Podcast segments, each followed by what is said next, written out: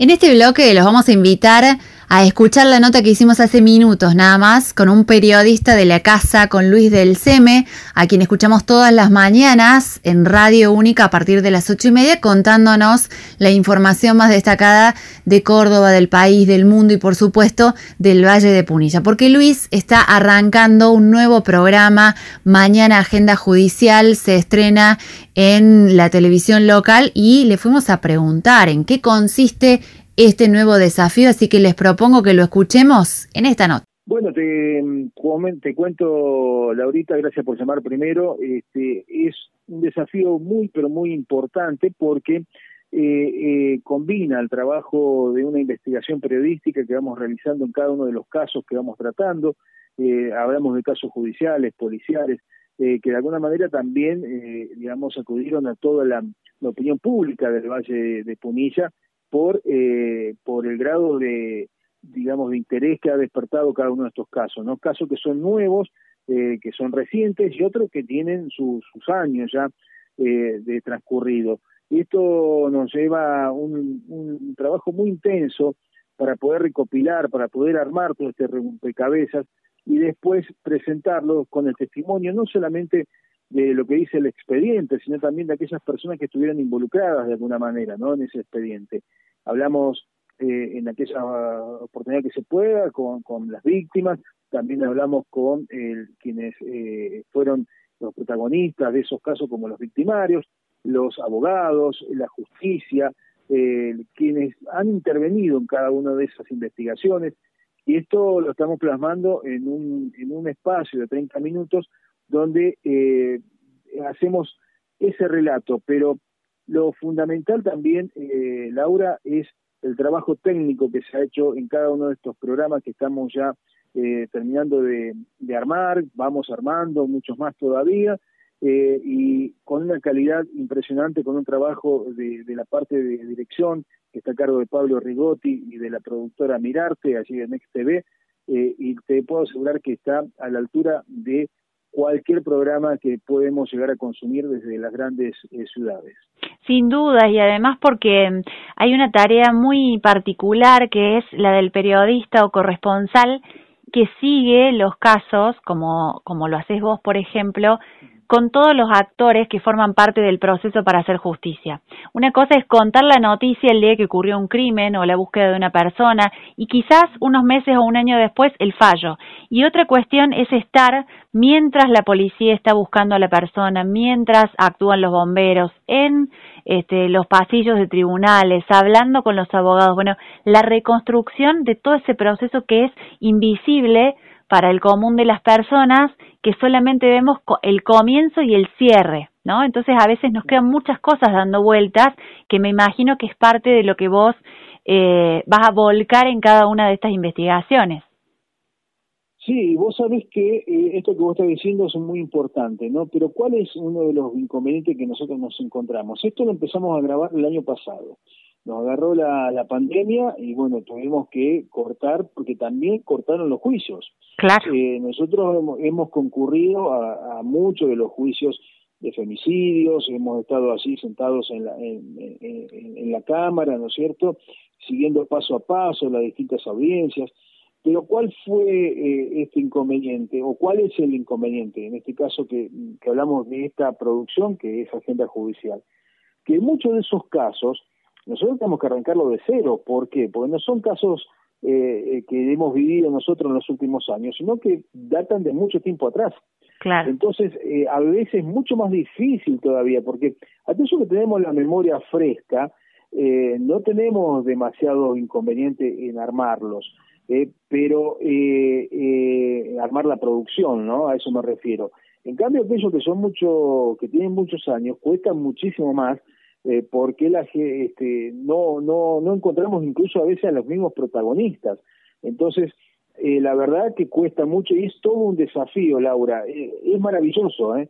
es maravilloso hacerlo y te puedo asegurar que, bueno, si vos has visto el tráiler, vos, viste la, la, la calidad que tiene este, la presentación, ¿no? Imagínate eso eh, traspoblado a un, a un programa que va a durar media hora, donde vas a encontrar a todos los protagonistas que podamos encontrar eh, donde vas a poder ver muchísimas cosas de, de, cada uno de los participantes eh, y los relatos, ¿no? Los relatos de aquellas personas que incluso eh, son los testigos, ¿no? De cada una de esas, de esas situaciones. Así que estábamos muy contentos, pero al mismo tiempo, Laura, muy nervioso, te puedo decir. Sí, claro. a Pablo, a Pablo Rigotti, que es el productor también de Mirarte y el director, eh, hace de editor, también de cámara, porque todo esto que la gente va a ver, Laura, son dos personas las que lo hacen. Las producciones en el interior son muy artesanales y eso a veces parece que fuera en desmedro del producto. La realidad es que como una pieza de arte, casi podríamos decirlo, eh, se pueden generar cosas muy, muy, muy valiosas, eh, con nada que envidiarle producciones de afuera, porque sobre todo la persona está embebida en el tema, ¿no? Y pone toda esa calidad técnica al servicio de eso. A veces nos pasa que grandes medios eh, van al interior, hacen dos o tres notitas y después no pueden ni ubicar en un mapa dónde está tal o cual ciudad. En el caso tuyo, y me imagino de tus colegas ahí en la producción, saben en primera persona de lo que están hablando y han ido a los escenarios donde ocurrieron estos casos. Sí, bueno, como anécdota te cuento que, bueno, varias veces me ha tocado cubrir para algún canal de Buenos Aires, ¿no? Hechos este, desde un incendio hasta la búsqueda de, alguna persona aquí en, la, en la, zona de, de Capilla del Monte, por ejemplo y te hablan eh, queriendo que uno salga del medio de la sierra como si fuese que estás en pleno Palermo, ¿no? Entonces cuando vos le explicás y le decís, no, mira, nosotros estamos en el interior, chiquito, o sea, estamos en el medio de la montaña, no, pero yo quiero que en la, en la, en la este, cuando hagamos el, el, vivo este, se vea el, fuego. Mira, el fuego está a 8 kilómetros. Este, si vamos a hacer este, la toma ahí, eh, no vamos a tener ni siquiera señal de teléfono.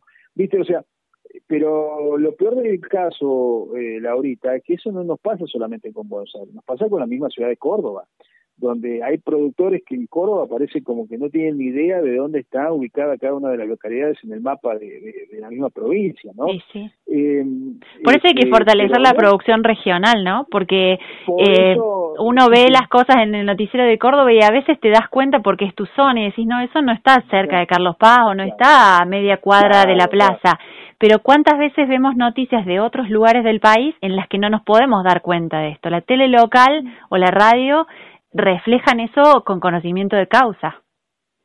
Así es, así es. Y bueno, esto también nos lleva a explorar los archivos, ¿no? Y allí vemos el trabajo periodístico que se ha hecho en, el Valle de Punilla y donde hay que destacarlo, ¿eh? donde hay que destacar, porque hay, hay archivos que son importantísimos con respecto a cada uno de los casos. Eh, en este caso hablando de lo judicial ¿no? y de lo policial.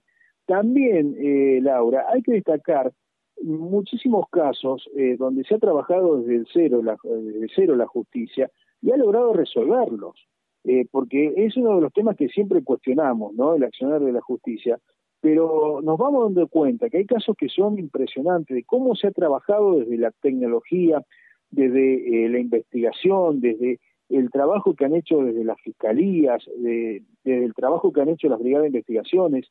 Eh, el primer trabajo que, van a ver el día de mañana a partir de las 14 y 30 en Next TV y después lo van a poder ver en, el canal de YouTube para aquellas personas que no estén dentro de la, de la zona de Next TV, la falda, eh, es un hecho histórico prácticamente y que fue uno de los pocos eh, que se registraron, si no fue el único, te digo, eh, en la provincia de Córdoba, eh, por las características, la forma, todo lo que se vivió en ese momento, quienes intervinieron en ese caso. la verdad es un caso que se produjo ya hace cuatro o cinco años atrás. cuando la gente vea todo eso y recuerde y haga el reconto de, todo, de toda esa situación, eh, va a ver eh, cómo se trabajó, cómo se resolvió la cuestión eh, y también se van a desnudar algunas cositas con relación a cómo se aplica la justicia, ¿no? Este, la verdad es muy interesante y no te lo podés perder. Va a ser muy, pero muy bueno. Y te puedo asegurar, Laura, porque a mí me ha sorprendido el trabajo de Pablo Rigotti allí en, en la parte técnica, está a la altura de cualquier programa de cualquier canal este, importante de Córdoba o de la misma capital federal. Nos alegramos mucho, Luis. Eh, te felicitamos y lo vamos a estar viendo. En mi caso lo voy a ver eh, en el canal de YouTube, que quede grabado, pero seguro mucha gente lo va a ver mañana a partir de las 14.30.